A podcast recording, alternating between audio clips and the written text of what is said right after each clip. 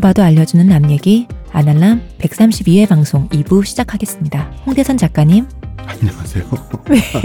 아니 제가 낭랑하게 해달라고 했는데 안. 안 낭랑했어? 아니 진지했어. 다시 할까? 아니야 괜찮아. 이동규 대표님 안녕하십니까. 안녕하세요. 저는 시옷입니다. 아 여기 일부 밭 좀 갈아봤는데 어떠세요? 아 제대로 아니, 갈린 것 같아요? 모르겠어요. 근데 대표님이 감자 감자 해가지고 내가 가- 감자 얘기 잠깐만 해볼게요. 네. 감자가 이제 유럽 귀족들이 남미에서 감자를 발견했단 말이에요. 이 구황작물로 끝내줄 것 같아요. 그러니까 이거를 천박한 농노들한테 보급을 해서 감자만 꾸역꾸역 먹게 하면 이 밀로는 맛있는 코라상도 자기들은 먹고 맥주도 만들어 먹을 수 있을 것 같단 말이지. 그래서 이거를 야 이- 왜냐하면 농노들이 재산 아니지 맥주는 보리로 만드는 거죠. 아, 이 원래는 밀도 들어가. 밀맥주. 맥주 순수 아. 그 그러니까 밀을 독차지하기 위해서 맥주 순수령을 만든 거잖아요. 귀족들이. 음, 음. 밀이 옛날에 우리나라 쌀처럼 그게 다 돈이니까. 기근이 들 때마다 농노들이 죽으면 봉건 영주들의 입장에서는 재산이 사라지는 거잖아요. 그쵸. 그러니까 이 사람들이 안 굶어 죽어야 되는데 이 감자 보니까 짱이거든. 아주 그 척박한 데서도 잘 잘 자라고 크고. 텃밭에서도 잘 자라고 그래서 감자를 이 평민들한테 보급을 하려고 자기들은 먹을 생각 없었지만 음, 유럽의 귀족들이 굉장히 노력을 했는데 가장 최초로 성공한 나라가 프랑스였어요. 음, 원래는 이제 하도 농민들이 안 먹으니까 그 돼지 사료로 썼거든요. 원래는 음. 감자를 이제 프랑스 귀족이 계속 귀족들이 실패하니까 프랑스 귀족 하나가 폐하 음. 우리가 이 프랑스의 국민성을 간과한 채 이 감자 먹이기 정책을 음. 추진하고 있었습니다. 프랑스의 국민성이 뭔데? 아이 프랑스는 시키면 원래 안 하는 애들이다. 그래서 하지 마라. 아니 우리 프랑스인 우리가 프랑스인이어서 알지 않냐? 뭐 해야 된다고 우리도 하기 싫지 그럼 않냐? 감자를 먹지 못하게. 어, 어떻게 했냐면 감자를 일부러 잘 보이는 공터 같은데 심어요. 음. 심은 다음에 울타리를 치고 군인들이 가서 감시하게 만든 거야. 아, 이건 루이 14세 폐하의 감자니까 천하 제일의 진미니까 천박한 너네들은 먹으면 안 되니까 이거 건드릴 생각도 하지 말라고. 그런 다음에 밤마다 경비병들을 다 철수시킨 거예요. 허술하게. 예. 급속도로 감자가 보급됐습니다. 왕이 먹는 산의 진미 나도 먹어보자. 근데 되게 웃긴 게 그 전에는 하도 배고플 때 돼지들한테 주던 거 자기도 먹을 땐 맛이 없었거든. 그리고 근데 기분이 그렇잖아요. 어, 근데 이렇게 먹으니까 백성들이 야 정말 맛있네 이러면서 퍼졌어요. 왕의 음식을 먹는 것과 돼지의 음식을 먹는 것은 다르잖아요. 이 참 플라시보 효과란 게 말이죠. 해골물인가? 그래 원효 감자네. 원효 포테토네. 자 어쨌든 어, 우리 광고 듣고 오겠습니다. 지금 티스템 두피 클렌저와 두피 에센스를 검색해 보세요. 과학이 당신의 모발에게 주는 선물 티스템입니다. 아날람은 호텔스닷컴과 최대 15%의 제휴를 맺고 있죠. 저희 남얘기닷컴에서 링크 타고 가시거나 kr.hotels.com slash 베스트 쿠폰으로 접속해서 가셔도 되고요. 대마시안 샵에서 물건 구입하실 때는 아날람밖에 없다고 합니다. 네, 아날람만 클릭하는 거 뭐 그런 거 없고 아날람만 있다고 합니다. 다른 거 클릭하라고 되는 게 다 버그인 거죠. 그렇다고 네. 하더라고요. 그게 그 이상한 데로 가는 그런 무슨 아, 악성 뭐 그런 거 그쵸, 있잖아요. 코드 깔리고 이런 거야. 네, 그 이번에 한창 논란이 됐던 정부에서 그 가지 말라고 하는 데 있잖아요. 다 그거예요. 아, 음. warning 뜨나요? 어, 그렇습니다. 아날람만이 진짜 컨텐츠. 그러니까 아날람 외에 다른 걸 클릭을 하면 어 바로 그 정부의 감시망에 걸려드는 거죠. 그렇습니다. 질병입니다, 질병. 아, 페이스북 페이지에서 많이 놀러 오시고요. 아 그건가 죽음에 이르는 병인가. 저희 그렇습니다. 멤버로 많이 오, 와주시고요. 이상한 소리 하고 있어요. 여러분 어 저희가 지금 하는 얘기는 다 진실이죠. 유튜브에서 저희 구독도 많이 해주시고요. 그리고 또 얘기합니다, 여러분. 저희 커뮤니티, 아날람 커뮤니티 어디로 하면 좋을지 얘기 좀 해주세요, 여러분. 어 대선 진리교 신도 여러분 이 교주는 어, 갑자기 나 중대장 그거에. 그거에, 어, 교주는 실망했다. 이, 어, 이 교주는 실망이 크다. 얘기 좀 해주세요. 어디에, 우리 어디서 모여서 우리끼리 얘기를 하면 좀 좋을까? 어, 얘기 좀 해주세요. 어, 이 교주는 프로 실망러다. 제가 매일매일 들어갈 거예요. 자, 흑인 노예 얘기 이제 드디어 시작을 하겠습니다. 흑인 노예는 애초에 처음에 어떻게 미국에 처음 끌려왔는가? 역시 북아프리카 아랍권의 장사였어요. 음, 자, 아프리카를 보면은 여러분, 아프리카가 이렇게 있습니다. 있는데 북아프리카와 남아프리카를 나누는 아프리카 외에 그 북쪽에 이렇게 좌우로 좀 뚱뚱하잖아. 네. 거기 사하라 사막이 아주 굵은 띠가 지나갑니다. 네. 그래서 이 사하라 북쪽의 아프리카는 white 아프리카라 그래서 코카서스 인종이요 다 음, 백인종이에요. 사하라 이남의 아프리카는 우리가 알고 있는 흑인 아프리카입니다. 흔히 검은 생각하는, 대륙이에요. 음. 예, 우리가 알고 있는. 근데 이제 이 사하라 사막이라고 하는 사막이 그냥 좀 몇 걸음 하면 지나칠 수 있는 그런 데가 엄청 광활합니다.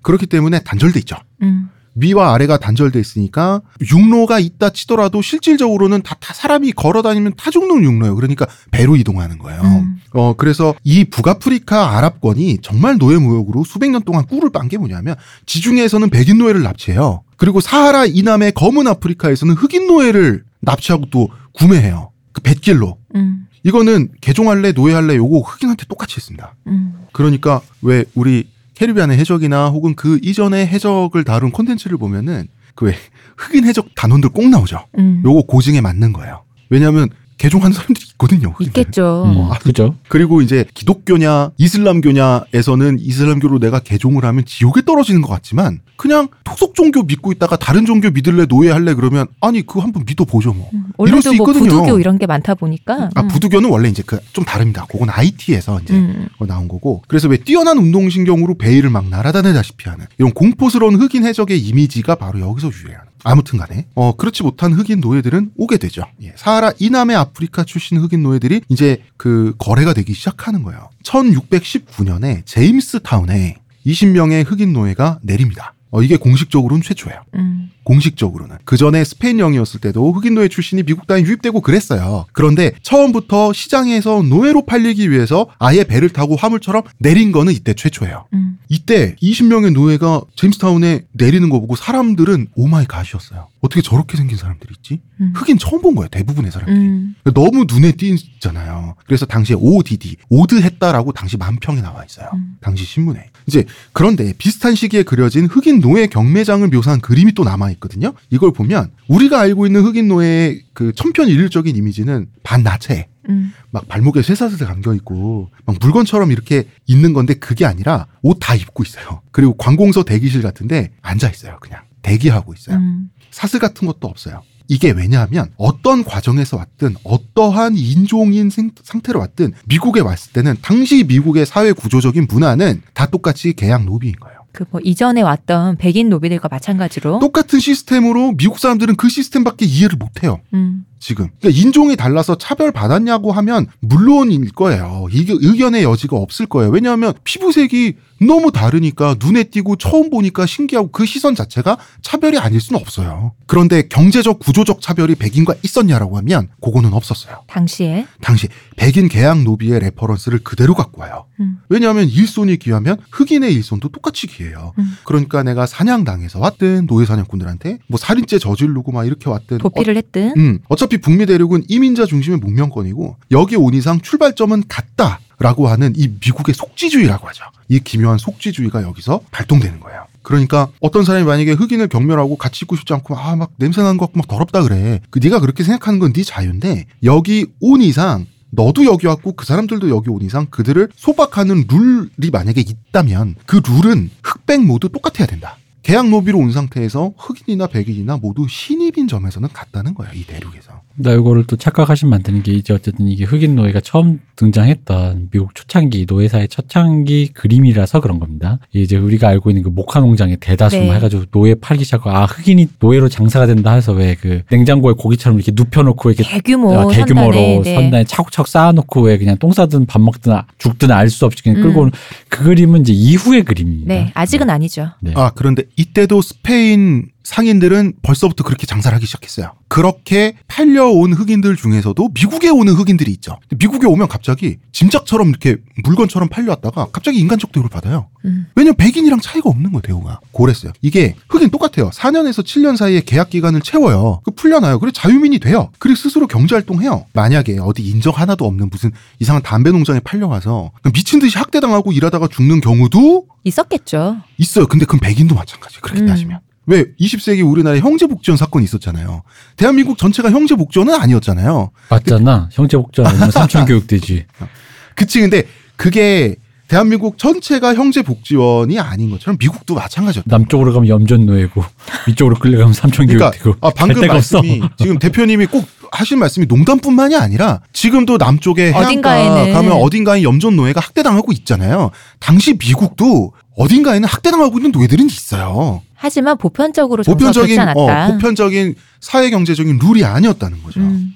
그래서 어 그러면 당시에 최초로 미국의 흑인 노예로서 팔려온 사람의 삶은 인생의 주기는 어떠했을까? 요거는 한 역사 속의 한 개인을 끄집어서 얘기하는 게 가장 편하죠. 음. 어, 우리는 앤서니 존슨이라는 사람의 이야기를 한번 해보도록 하겠습니다. 네. 앤서니 존슨. TH 발음 좀 조심해 앤서니. 주세요. 앤서니 존슨.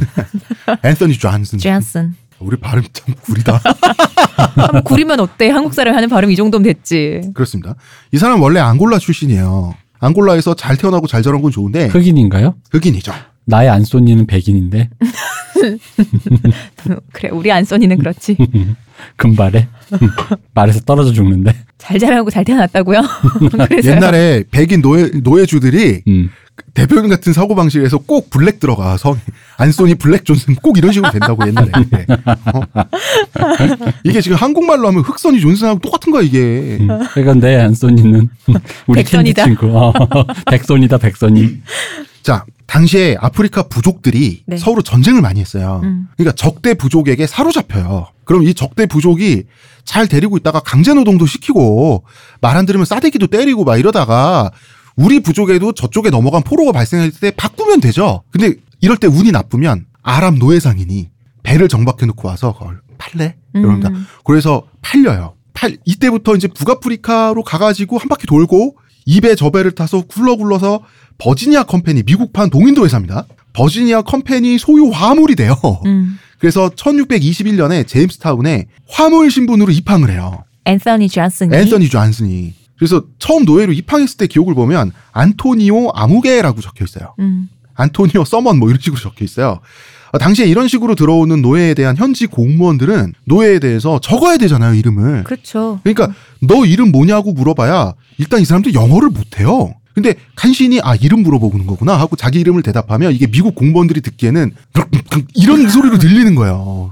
현지 언어를 말해버리니까. 그러니까 아 이거 그래서 이렇게 알아들 수 없는 이름은 그냥 안토니오라고 다 적었어요. 음. 그러니까 안토니오가 홍길동, 홍길동 음, 음. 당시에.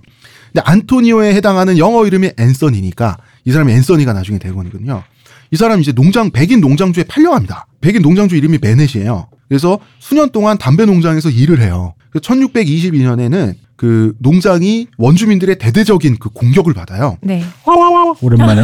아, 아, 정말 그렇게 와요. 어. 그 와와와와 하는 거 있잖아요. 네. 그 아, 원래는 원주민들끼리 수신호예요. 음. 음. 그 신호예요, 신호. 진격하자, 후퇴하자, 약간 그 신호인데 음. 나중에는 신호랑 상관없이 와와와 이거를 시도 때도 없이 해요. 왜 그런지 알아요? 왜요? 그 소리를 들으면 백군들이 혼비백산 하는 걸 아니까 이 공포 효과를 이- 그 원주민들도 알게 돼서 이제 계속해서 쓰게 된 거예요. 아 이거 IS에게 그때 대항하는 우리 얘기할 어, 때 라디오로 여자 목소리만 들려줘도 도망간다는 그거구나. 음.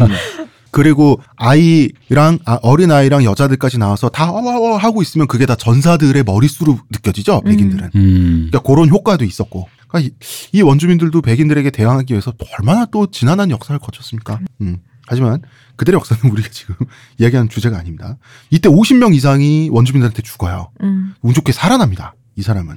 다음에 또 같은 농장에 팔려온 아프리카 출신의 흑인 여성이 있었어요. 이 여성 이름은 메리인데 음. 이 메리도 이름이 뭐예요? 물었을 때 역시나 못 알아들었기 때문에 다 메리였어요. 메리하고 만나게 되는데 이 농장의 유일한 흑인 여성 노예였어요. 음. 이두 사람이 결혼합니다. 음. 백년 해로를 하는데 앤서니는 이제 머슴이에요. 근데 전초는 머슴이었어. 머리가 좋아가지고 어 왜? 머슴인데 전초는 머슴이라니까 웃기잖아. 아 육체 노동은 물론이고 집안일도 잘 돌봤고요.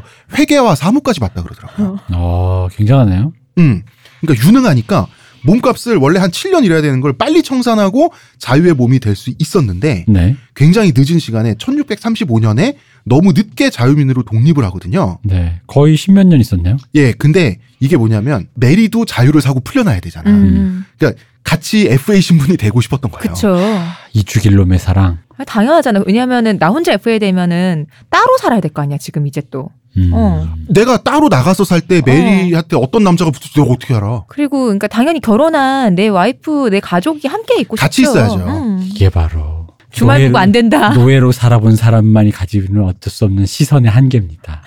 세계의 한계. 밖에 나가면 무슨 일이 생길지 어떻게 알고. 음, 이제 메린 그러니까 결국은 이 사람이 늦은 게 아니라 메리가 늦었던 거예요. 음. 왜 늦었냐? 여성의 노동력은 남성의 노동력보다 정산이 적게 됐어요. 뭐 이것도 음. 이해 가능하죠. 아, 왜냐하면 육체 노동 어, 다 육체 노동을 하면. 시켜야 되는데 뭐 똑같이 똑같이 작물을 수확하거나 하긴 힘들었을 거니까. 보통 자유민 자격을 얻었을 때 두 가지 옵션이 있어요. 노예 생활을 더 하냐 땅을 받냐. 음. 말도 안 되는 그 VS 놀이 같지만 말이 되는 게 다른 곳에 이제 다른 곳에 팔려가는 형식으로 가요. 음. 노예로 주인이 나를 팔아서 다른 주인한테 파는 형식으로 가는데 요거는 형식이고 실질적으로는 경력직으로 이직하는 거예요. 음. 그때부터 고액 연봉을 받아요. 음. 그러니까 요런 방법이 있는데 그리고 땅을 선택할 때는 정부로부터 그 땅을 받죠. 근데 이때는 땅을 개간할 장비까지 지원받아요. 곡괭이. 어. 곡괭이, 농기구, 말, 소 이런 것까지 지원받아요. 음. 그, 어, 짐승까지 음. 풍요롭네, 미국 진짜. 그러게요. 이때 왜 그렇게 된지 아세요? 홍 작가님 같은 소를 어? 그러니까 말이야. 나는 왜 지원받아서. 나는 왜 어느 순간 소가 돼가지고 아 그러네 밭 가는 것도 내가 소라서 밭 간다 그런 거야? 어. 몰랐어요. 네. 앤서니 존스는 땅을 선택해가지고 다름 아닌 자기가 가장 잘하는 담배 농장을 차려요. 음. 그러니까 메리는 안살림을 하고 앤서니는 바깥 살림을 이제 경험을 해봤으니까 이때 시간이 미국의. 음. 주요 수출품이 담배였잖아요. 그죠. 그쵸. 그리고 이- 당시의 미국은 지금처럼 비옥하고 풍요롭지 않았어요. 음. 그러니까 개간이 덜 된 초창기였단 말이에요. 이때 담배는 자랐단 말이에요. 그리고 이제 버지니아주에서 왜 버지니아종 담배가 아직도 유명하잖아요. 담배로는 이제 돈을 좀 벌었는데 요 식민지 그러니까 신대륙 특산물 얘기는 나중에 또 하겠습니다. 네. 그리고 노예를 거느리는 노예주가 되죠. 음. 그러니까 노예였던 사람이 노예주까지 되고 흑인이 말이야. 여기까지는 재밌는 반전으로 역사에서 많이 얘기를 하는데 사실 한 번의 반전이 더 있습니다. 다섯 명의 노예를 한 번에 거느린 적이 있었는데요. 이 사람 진짜 유능해서 돈 많이 벌었나 보네요. 음. 음. 네, 많이 벌었어요. 네 명은 백인이었어요. 한 명 흑인이었어요. 당연한 거 아닙니까? 네, 네, 나, 나, 나 도 그 생각했어. 내가 흑인이면 나도 백인도 했을 것 같아. 옛날에 헬프라는 영화 있잖아요. 거기 보면은 나중에 그, 아, 헬프 아닌가? 무슨 영화, 그, 그 영화에서도 그렇잖아. 아, 그건가 보다. 톰 행크스 뛰는 거. 포레스트 검프? 어, 포레스트 검프에서도 아마 그 장면 나오지 않아요? 흑인 그 병사였던 동료였던 그 사람 돈을 많이 벌고 난 다음에 네. 엄마가 백인을 음. 그 뭐지 집에서 일하는 사람으로 아. 가정부로 쓰는 뭐 그런 장면 있잖아요. 그죠. 어, 나라도 그럴 것 같은데. 어, 당시에는 근데 우리가 알고 있는 것 같은 흑백의 피부색에 의한 차별은 미국 땅에서는 좀 생소한 개념이긴 했어요. 음, 예, 그래서 예, 우리 저번 시간에 말한 뱃삯 대신 치러주고 노동력 얻는 거 있죠. 네. 요거를 이제 그 노동력을 얻는 이 권리, 노예주로서의 권리, 요거를 자동차 헤드라이트가 아니라 headright라 그래요. 그 머릿수에 대한 권리라 그래서 head가 지금 head 머리 머리 머리. right 권리. 비- 권리 예, 아 light 아닌 거죠? 어, right 권리. 대표님이 그 말을 하니까 갑자기 보통 요거 이제 번역 숙연해져서 음,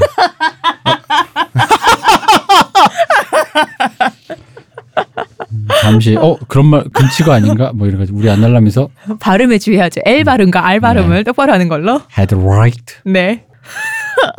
아, 나 왜 옛날 사람들이 선배들이 자기 호를 짓잖아요. 다산 네. 정약용 하는 것처럼. 음. 나 갑자기 후광. 어, 나 갑자기 순간적으로 해요. 섬뜩, 섬뜩. 자체 발광. 어, 그러니까. 두광. 자광, 막 이런. 구광 어, 하여튼, 한자로는 헤드라이트는 이제 수도권 정도로 번역을 해요. 근데 어쨌든 이렇게 노비 계약을 맺어가지고, 앤서니 담배 농장 잘 됐어요. 부자 됐어요. 되게 존경받고 살았고, 지역 유지가 됐어요. 근데 네. 이 존경의 요체는 흑인 부자가 아니라 그냥 부자라는 거지. 피부색이 개입되진 않았어요, 지금 여기는. 이거는요 돈이 많으면 원래 그 나머지는 다 탈색되게 돼 있어요. 그치. 부자인데 여자다? 여자가 왜못 문제 부자지? 대머리인데 부자다? 부자지 그냥. 근데 여기는 미국적인 특성도 있죠. 그러니까 부자를 싫어하지 않고 좋아하다니 좀 어색하지만, 자, 이 미제 땅에 빈손으로 오가는, 오는 건 다 마찬가지잖아요. 그러니까 공정 경쟁에서 해냈음을 인정해 주는 거예요. 그러니까 이게 미국적 사고의 원형이죠. 아메리칸 드림. 음. 음. 반대로 공정 경쟁의 룰을 어기고 얻은 부유함에 대해서 미국만큼 가혹한 나라는 없어요. 자, 탈세 걸리잖아요. 그 어떤 기업, 기업인이라도 절단을 내버리잖아요. 대마불사. 네. 커다란 덩, 덩어리는 함부로 죽이지 않, 대마불사론이 미국에 없는 나라예요. 음. 작사를 내버려요. 이게 또 영국이랑 다른 점이에요. 영국은 대마불사론이 있어요. 그또 미국이 흔히 이제 가장 악랄한 그러니까 법지책에서 가장 악랄하다고 해야 돼. 가장 그 촘촘한 촘촘한 게 세금. 세금이잖아요. 음, 세법이잖아요. 음. 그거를 그거를 불공정 경쟁으로 봐요. 네. 반칙으로 음, 음. 봐요. 그러니까 반칙에 대해서는 용서가 없는 게 또 미국이에요. 그래서 미국인들 그 세금 징수원, 세무원, 세무공무원이 잠깐 들르면은 그 미국 영화에서 그런 장면 많이 텍스맨 이러면서 놀린단 말이에요. 악랄하니까 악랄함이 대명사니까. 자, 흑인이라서 술집이나 길거리 같은 데서 몇이 받을 수는 있어요. 음. 사적으로. 근데 법률적으로 법, 이 구조적으로 앤서니가 차별받은 적은 없어요. 자, 이제 이거를 자꾸 이제 우리가 강조하는 이유가 사적인 개인적 편견, 증오, 근데 이제 이 사회가 개인적 사회의 그것은 어떻게 아직 해결을 못했다선 치더라도 어느 순간에 어느 법률적으로는 그것을 법에다가 그 차별이 명시화된 음. 명시시켜 놓지 않았다는 거죠. 네. 아직은. 아직은. 그러니까 무슨 얘기냐면 만약에 뭐 예를 들어 이런 얘기 하잖아요. 남녀 차별이 있다 얘기해놓고 남녀 차별 얘기를 하다가 갑자기 범죄 얘기를 하면 안 되잖아요. 남자와 여자 사이에 어떤 차별을 중에서도 범죄적인 얘기들이 있을까? 그거는 예외적인 거예요. 그거는 범죄기 때문에 남녀고 뭐고가 아니라 그냥 범죄로 쳐버리는 거잖아요. 음. 그건 사회가 용인 안 해주는 거라는 거지. 그 얘기처럼 이 아직 법률이나 사회적에서 어쨌든 명문화된 것에서는 그런 어떤 구조적 차별이 그 그닥 존재하지가 않았고, 근데 사회적으로 이미 그런 어떤 편견이나 차별이 사람들 사이에 있었다라는 거죠. 요거는 굉장히 다른 문제예요. 음. 왜냐면은 마치 법으로 흑인은 그래도 된다라는 것을 명문화 시켰다라는 거 만약 그랬다라면 그건 또좀좀 더 다른 얘기가 됐을 거라는 거죠. 처음부터 그랬더라면. 그렇죠. 자, 1652년에 농장에서 대화제가 일어나요. 음. 담배 잘 타지 않습니까? 그렇죠. 그- 담배잎이 그러네. 생각해보니까 기름져서. 태우라고 만든 작물인데. 어, 음. 잘 타죠. 엄청난 손실을 봐요. 이때 앤서니하고 메리 부부는 버지니아주 지방 법원에 세금 감면을 요청해요. 음. 그 법원은 받아들여요. 음. 근데 당시 세금은 재산이 아니라 인두세 기준이었어요. 식구들의 머릿수로 세금을 매겼어요. 음. 왜 그랬을까요? 자, 내가 미국 개척민인데 지금 내 땅에 아름드리 세콰이어 뭐 삼나무가 뭐 뭐 한 3만 그루가 있어요. 그걸 만약에 다 목재로 환산하면 나는 이미 부자예요. 음. 근데 그 노동력이 문제거든요. 그 누가 벨 것이야. 누가 벨 것이야. 그건 가족들이 베는 거야. 그러니까 음. 지금 있는 게 얼마냐는 미국이란 이때 당시 환경에서 측정이 불가능해 어차피. 다 인력으로. 그러니까 식구의 머릿수로 세금을 부과를 했단 말이에요. 그 법원은 메리와 두 딸에 대한 세금을 그 농장이 정상화될 때까지 면제하기로 했어요. 음. 남자들에 대해서는 얄짤 없었어요. 음. 남자의 몸뚱아리는 밖에서 돈 벌을 수 있지 않냐. 노동을 해서 어, 날품팔이를 하든. 이게 재밌는 거는 이제 natural life, 야생 상태의 생활이라는 표현이 이때 그 법 판결문에 등장을 하는데 natural life 기간 동안에는 세금을 면제해주겠다 해요. 그러니까 요즘 말로는 풍찬 노숙 정도 의미인데 다시 말해서 네가 지금 살고 있는 스타일이 문명적이냐 아니냐는 걸로 납세 의무가 있냐 없냐를 판단할 정도로 당시 미국 사회가 문명에 속해 있냐 네가 자연에 속해 있냐 요걸로 문명인으로 속해 있어야 우리 국가의 일원이다라는 거잖아요. 그죠. 음. 적어도 이걸 보면 흑인이라고 해서 어떤 세무 절차에 있어서 불이익, 불이익이 있고 이런 거는 전혀 보이지 않아요. 그리고 결국 농장을 다시 복구해서 이때부터 풍요롭게 여생을 살다가 잘 가거든요. 음. 근데 공교롭게도 이 앤서니 존슨이라는 사람이 자신의 계약 노비를 미국 역사상 최초의 흑인 노예로 만든 사람이라는 역사적 평가를 받고 있어요. 음. 여기서 노예라 하면 노비랑 다른 게 뭐냐. 노예라고 하는 것은 일평생의 자유를 노동을 주인에게 박탈당했다는 게 그게 노예죠. 그러니까 우리가 지금까지 말했던 계약 노비는 계약 기간이 있잖아요. 근데 만약에 이 기간이 무기징역이야. 음. 그러면 이건 자유의 가능성이 없는 상태의 봉사죠. 네. 요거는 철학적으로 법리적으로 요거는 노예라고 볼 수밖에 없지 않냐라는 거예요. 음. 게다가 그 노예라는 게 이제 여, 여태까지 얘기했던 앤서니 존슨이 보장받았던 사회 구성원으로서 혜택받던 법 법치 체계의 가치 거기서 소외시켜 버리겠다는 거죠. 음. 예, 그리고 소외가 돼 버리지. 네. 내가 예를 들어서 내가 대표님한테 5년만 채우고 그때부터 내가 자유를 하면 되는데 그게 내가 죽을 때까지라고 하는 순간 나는 대표님 노예가 되는 거거든요. 왜냐하면 자유인이 안 될 사람이라고 하는 것은 자유인이 됐을 때 누리게 될 법이라는 것 거기서 벗어나 있는 거잖아요. 그렇죠. 이제 자 다섯 명의 노비가 있었는데 한 명이 흑인이었단 말이에요. 이 흑인의 이름이 존 케이서였어요. 근데 이 사람은 자기가 7년 전에 계약 만료가 됐어야 하는데 음. 7년이면 많이 기다렸죠. 이제 주인인 앤서니가 안 놔주는 거예요. 그래서 법정에 소송을 걸어요. 음. 당시에 계약 노비도 소송할 수 있었어요. 음. 이때가 1653년인데 이제 좀 더 정확하게 얘기를 해- 해보면 앤서니 존슨의 이웃에 로버트 파커란 사람이 있었어요. 이 사람 백인이에요. 이 사람이 존 케이서를 좀 불쌍했나 봐. 근데 사실은 이 존 케이서라고 하는 앤서니 존슨의 흑인 노예이죠. 이 사람의 일솜씨를 원했어요. 이 사람이. 경력직으로 데려오고 싶었구나. 경력직으로 빨리 이 사람을 음. 데려오고 싶은데 서로 지금 이 사람은 그러니까 이 노, 노비는 지금 저 직장에 빨리 가고 싶고 음. 나도 이제 여기서 계약 기간 이미 채운 것 같은데 안 놔주니까. 음, 그래서 이제 그 소송을 도와주는데 이 파커라는 사람이 내가 해결해 줄게 이러면서 존 케이서하고 노동 계약을 맺었어요. 음. 그 전에 노동 계약이 이미 그러니까 시간은 기간은 채웠다고 해도 그게 끝나진 않았는데. 네. 그러니까 앤서니 존슨은 두 사람을 법정에 고발을 해. 음. 근데 1심에서는 파커와 케이서가 이겼어요. 음. 앤서니가 항소하는데 여기서 앤서니가 승리를 해요. 어떻게 승리하냐면 법정이 괘씸죄를 물어요. 그러니까 존 케이서라는 흑인 노예한테 주인과의 사적 계약 관계를 배신했다고 한 거야. 음. 굉장히 미국적인 사고 방식이죠. 주인과 청산하지 못한 계약이 따로 있는데 왜 외부의 제3자와 또 계약을 맺어. 이중 계약을 하고 왜 그 사람의 후원을 받- 받으면서 음. 법정 소송을 진행해? 만약에 이 존 케이서라는 사람이 파커라는 사람과 상관없이 혼자서 자기 자신의 자유를 주장했다면 음. 승소하든 패소하든 별 상관 없었을 거예요. 음. 패소하면 몇 년 더 하다 나오면 돼. 음, 음, 근데 괘씸죄를 적용받아요. 음. 한마디로 이게 요즘으로 치면 국민정서법이에요. 그 미국인이 혐오할 만하다는 거죠. 바- 당시의 행, 행동은. 너는 사적 의리를 배신했다. 그 미국식 관습법이라고 하는 게 사실 여기에 어떤 그 원형이 보이는 거예요. 음. 그래서 그래서 평생을 봉사하라라는 판결을 받아버려요. 이게 미국 최초의 흑인 노예예요. 이 사람. 음. 미국 최초의 흑인 노예는 공교롭게도 그 노예 주인은 흑인이었어요.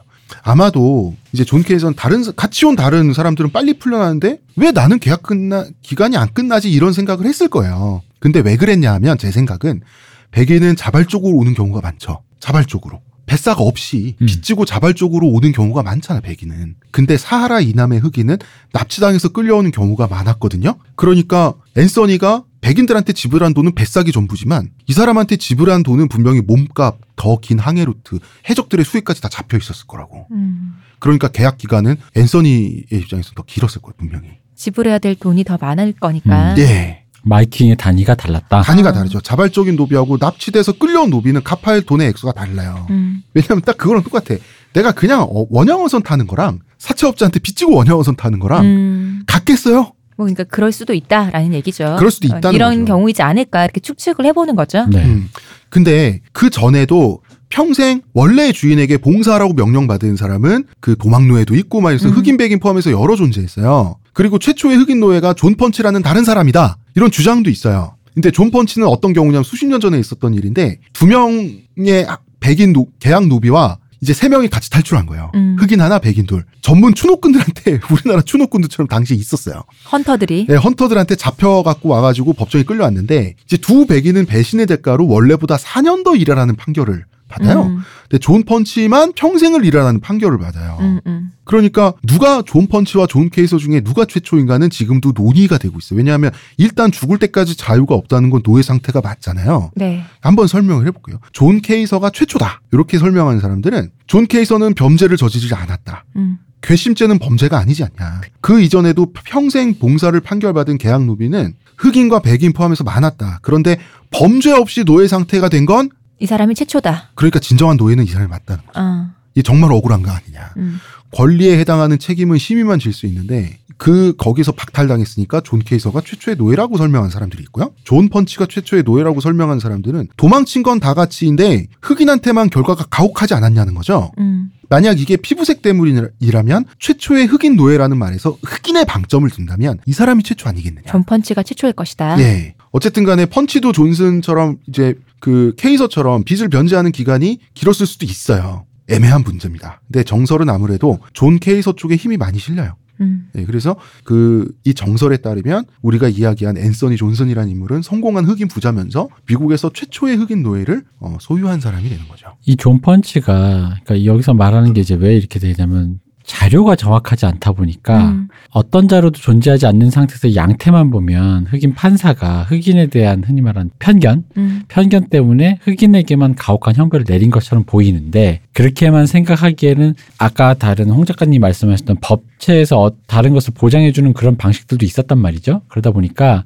이게 실제로 그 거기에 관한 데이터가 얼마나 있느냐로 조금 판단을 해봐야 되는데 자료가 별로 없잖아요. 자료가 없어요. 그러다 보니까 이거가 그렇게 보이는 건 사실이에요. 흑인이라서 더 때려 맞았다. 어, 가혹했다. 그렇죠. 근데 그거가 아닐 수도 있다 보니까 함부로 말을 못 하겠다라는 음, 거예요. 음. 그렇죠. 모르겠다. 어, 어. 만약에 그게 확실하면 이 사람을 최초라고 할 수도 있어요. 음. 근데 이 문제가 근데 재밌는 모른다. 게 현대에 와서도 사실은 그렇잖아요. 그 현대 유- 저 미국에서 뭐 이렇게 백인 경찰이 뭐 네. 흑인 뭐 이렇게 과, 과잉 진압했다라고 음. 했을 때 이런 경우가 왕왕 있어요. 흑인이라서 그랬다와 음. 흑인이 아니라 그 뭐 어떤 상황적 맥락에 따라서 그랬는데 그 사람이 공교롭게 흑인이었을 뿐이다라는 거다 보니까 이게 사실 밝혀내기가 어려운 지점이라는 거죠. 아마 음. 데이터가 있었더라도 정말 이런 생각이 들었을 거예요. 근데 이제 법적으로 아마 진짜 범죄냐 아니냐 같이 그렇게 흔히 말하는 빼도 박도 못하는 어떤 증거가 있으면 얘기가 좀 달라졌을 텐데 좀 미묘하다 보니까 그러니까 그래서 판결문만 남아 있으니 논란이 좀 있었 있는 것 같아요. 판결문만 남아 있으니 왜 그런 판결을 남았는지에 대한 그 내렸는지에 대한 세세한 네. 법정 공방 또 안 남아 있어요. 모르는 거예요. 그래서 존 펀치가 이게 논란이 많아요. 그래서 흑인에 대한 편견이다, 아니다, 자료가 없다, 모른다, 모른다로 일단 놔두자. 모르긴 뭘 모르냐, 뭐 이런 거 음. 있잖아요. 어, 여기서 잠깐 결혼 얘기 좀 해보겠습니다. 흑백 결혼, 네. 흑인과 백인의 결혼은 아주 자연스러운 일은 아니었어요. 근데 이때 당시에 미국에서 많이 있었어요. 음. 뭐냐면 아프리카 노예 출신 계약 노비를 사위로 삼는 백인 고용주가 많았어요. Spring spring. 왜 spring spring이야? 봄봄 봄봄.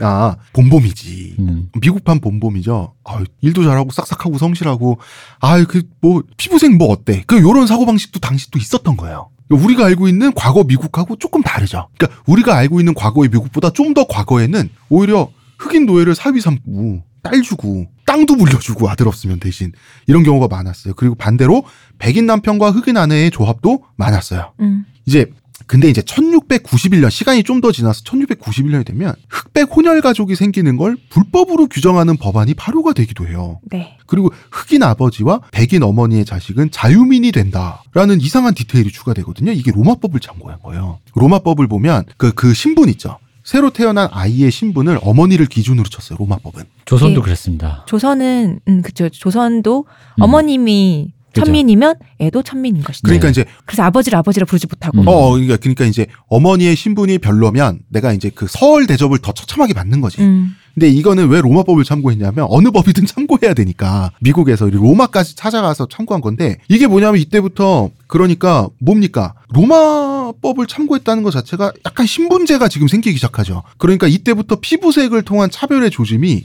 이때부터 보이기 시작하는 거예요. 차별이 있었으니까 이 흑백 가족이 생기는 걸 반대했겠죠. 이거를 불법으로 제정하는 법 자체가 생긴 거죠. 그러니까 이것은 오히려 이렇게 봐야 돼요. 차별과 어떤 그 편견의 그게 뭔가 사회적으로 그러니까 있는데, 이게 차별이 아니라 차별의 조짐이라는 거예요. 그러니까 조짐이라기보다 이런 거죠. 그러니까 차별이 있는데 음. 그거를 명문화시켜서 그쵸. 제도로 만들어서 어. 궁극적으로 구체적으로 이것을 사회적으로 이것을 적시하려는 움직임이 있었다라고 아, 봐야 그치, 되죠. 그치. 음. 음, 음, 음. 근데, 자, 이 시기에 미국인들에게 정말 제가 이번 주에 계속하는 얘기지만 허허벌판이거든요. 네. 법정은 멀고 자연은 가까워. 공무원은 적고 그렇죠. 그러니까 땅은 넓고. 이제 혼혈 가족은 별다른 제재 없이 계속 생겨나요. 음. 그리고 봐봐요. 흑백 혼혈 가족이 생기는 걸 불법으로 규정했는데 그럼 이 불법을 저질렀을 때 어떻게 처벌하는지에 대해서는 아무 말도 없어요. 그러니까 결국 이거는 그 불법으로 규정만 해놨지 그 별다른 제재 근거가 아무 아무데도 없는 거예요. 근데 이제 대표님 말씀처럼 그런 움직임, 그렇죠. 어 그걸 명문화하고 적시화하려는 그 차별을 움직임이 여기서부터 이제 눈에 띄기 시작하는. 거예요. 음. 이제 여기까지의 역사를 우리가 이야기하지 않으면 자 미국 독립 전쟁이 이제 다음 주엔 일어나요. 이때 왜 아메리카를 위해서 앞장서 죽은 흑인들이 있었는지 우리 설명할 수가 없어요. 아, 총알바지로. 스스로 당연한 거지. 음. 왜냐하면 적어도 이때 흑인에 대한 차별이 있었지만 그리고 이걸 명 그 차별을 명문화하고 법제하려는 그 움직임이 대표님 말씀대로 있었지만 적어도 노예로 팔려온 사람들도 흑인일지언정 달리기 트랙의 출발선상에 세워는 줬죠. 경제적으로는 세워줬다는 거예요. 음. 그냥 여기서 스스로 내가 미국에서 미국인이 얻은 생활 수준은 다 스스로 얻은 거거든요. 이게 내 자신이에요. 음. 이게 아메리카 대륙의 일부인 거야, 내 자신이. 그러니까 흑인도 백인도 영국인도 아닌 아메리카인이라는 정체성은 똑같이 생겨나는 거예요. 원주민이 아니라면은 모두가 이민자인데. 그렇죠. 그쵸. 음. 바로 그렇기 때문에 미국에서 아메리카 원주민들의 사회적 지위는 비정하게 얘기하면 나아질 수 없습니다. 왜두 컷, 세 컷 정도의 그런 만화 있잖아요. 왜 미국에서 이제 백인들이 흑인이나 이런 그 다른 색깔의 인종들에게 손가락질하면서 너네 나라로 돌아가. 음. 라고 하는 걸 또다시 뒤에서 원주민이 그 백인들에게 너네 나라로 돌아가. 라고 하는 거 뭐 이런 카툰 같은 거 있잖아요. 그죠. 그러니까 역설적인 거예요. 그러니까 그렇다라는 건 이방인들이 세워서 이방인들이 만든 나라라는 되게 자긍심을 얘기하면은 음. 그말 미국인들이 흔히 말하는 우리는 모두 이민족의 자신이지라 말했을 때 그러면 거기서 그 말은 원주민은 소외돼 있거든요. 그렇죠. 원래 여기 땅에 살았던 사람은 뭐 어. 그럼 나는 이민자 자식이 아닌데 그 되게 기묘한 얘기인 거죠. 음. 다른 의미로. 그 미국이 거의 뭐 진짜 한 100년 가까이 그 아메리카 원주민들을 인디언 보호구역이라고 해서 거의 네. 가둬놓고 사육하듯이 하고 있잖아요. 네. 방치하듯이 하고 있고 하도 욕을 먹으니까 그래 니네 카지노라도 해라라고 이제 던져주고 지금 그러고 있는데 요 얘기는 다음 주에 깊게 하겠습니다. 어, 자 이제 그러면 아프리카로 시점 이동을 해보시죠. 네. 자, 이 흑인 노예도 어떻게 생겨난 거야? 요 얘기를 한번 해보죠. 얘기를 할게 아프리카에도 문명이 있었다. 당연하죠. 당연하죠. 우리 white 아프리카와 black 아프리카가 다르다는 얘기를 했었잖아요. 네. 사하라를 중심으로 예, 사하라를 그 사하라 중심으로 북, 북쪽과 남쪽이 예, 다른 이, 거죠. 이 바로 그 사이가 아프리카 노예 무역의 중심이었단 말이에요. 근데 이 사이가 아프리카 노예 무역의 중심이었단 말이에요. 그런데 이 사이에 과거 수백 년 전으로 돌아가 보면 15세기, 16세기에 걸쳐서 송가이 왕국이란 제국이 있었어요. 음, 다른 제국, 다른 왕국도 이제 다양하게 명멸을 했습니다. 음. 근데 결국 이 국가들이 멸망한 이유에는 두 가지가 있어요. 첫 번째는 서구 문명이 북아프리카한테 한 짓이 있죠. 네. 요거를 북아프리카는 그대로 사하라 이남의 아프리카에 합니다. 음, 어, 송가이 제국이 모로코에 정복당하거든요. 네. 이 화승총에 녹아내립니다. 음. 유럽에서 배운 이 북아프리카 모로코가 유럽에서 배운 화승총 있죠. 한번 화승총에 맞아 보니까 야 우리나라 베르베르족 전사들이 그 유럽 놈들이 쓰는 화승총에 녹아내리는 거예요. 야 요거 송가이에 가서 똑같이 하면 쟤네도 녹아내리겠다. 이렇게 송가이 제국 정복해 버려요. 이렇게 멸망을 시켜버려요. 강력한 무력에는 뭐 당할 수가 없죠. 아, 그럼 차원이 다른데. 조총에도 지지 않았던 임진왜란의 조선 병사들은 우리도 조총 썼거든요. 대표님 어, 조총, 어허.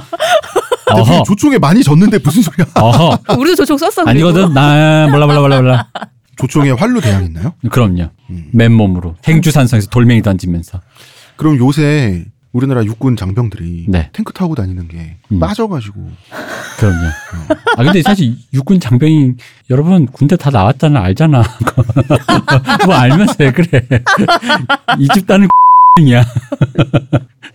송가희 얘기 제곱 계속 얘기하죠. 그리고 이제 지구 온난화 사막화 음, 사하라 사막이 이때부터 지금까지 계속해서 확장되고 있어요. 네. 그러니까 생산력을 유지할 수 없고 제국이 붕괴하게 되는 거예요. 문명이. 뭐 그나마 조금씩 농토로 쓰던 농경을 하던 땅들이 이렇게 척박해져 가니까요. 사막이 돼버리니까. 네. 그리고 이제 송가이 제국 같은 경우는 그 강길 있죠. 물길. 네. 그 물길의 유통망을 장악하면서 제국이 됐거든요. 음. 사하라 사막이 확장되면서 강이 다 사라져요. 음. 그러니까 이제 그 존립 기반이 사라져 버리는 거예요. 그러니까 세련된 흑인 문명, 흑인 제국 존재했어요. 근데 우리 분명히 이건 인정해야 돼요. 자, 한국 문명, 베트남 문명도 세계적인 기준에서 전통적으로 세련된 문명이에요. 근데 한국 문명과 베트남 문명은 중화 문명을 수입해서 수준을 높였죠. 그쵸. 누가 그래 누가?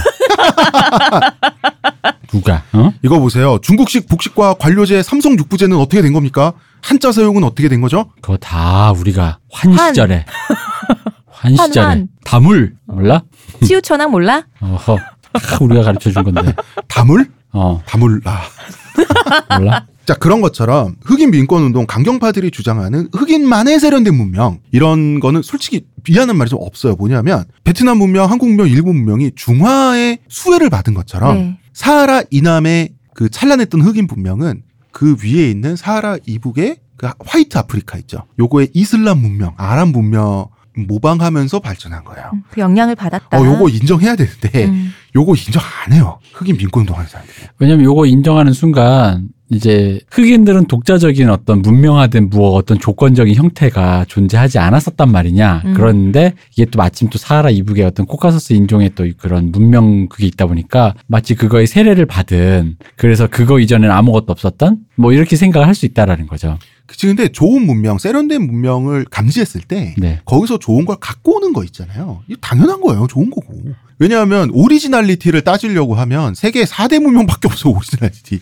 인더스 문명 막 이런 거 있죠. 그러니까 애초에 원래 이게 원래 내 거야라는 originality를 주장하려 치면 그 말이 맞아요. 그리고 이제 그렇게 되면 이제 저 멀리 이집트 거기까지 가야 되지 메소포타미아 가야 되지. 수메르까지 가야 돼, 수메르. 근데 이제 이제 이 연구가 이제 분분한 게 그게 있어요. 그래서 그러니까 흔히 말 독자적인 음. 좀더 발전된 형태 문명이 없이 그렇게 그럼 우리가 그래도 좀 어 좀 더 현대화된 세련되어졌던 문명이다라는 느낌 은 결국 그것뿐이냐? 음. 라는 부분에서 이제 논란의 여지가 많다라는 거고 근데 그 부분에서 이거 지금 지금 지금 이 얘기 송가의 제국 이 얘기가 15, 16세기잖아요. 네. 생각보다 되게 가깝잖아요. 네. 네. 그러니까 15, 16세기의 얘기이기 때문에 이 얘기를 하는 거예요. 이게 지금 흔히 말하는 저기 우리나라 고구려 때처럼 하니까 뭐 이렇게 몇 세기 음, 뭐 비- 7세기 뭐 7세기 뭐 BC 몇 아니면 천 어, 기원전도 아니고 그런 얘기의 문제가 아니라 그때 우리 어, 조선 시대 세종 뭐 이럴 때잖아요. 네, 그렇죠. 그래서 이 흔히 말하는 교역과 무역과 저쪽 세계가 있고 저쪽의 나라에 뭐 일로 가면 지구가 둥글었는지까지는 모르겠지만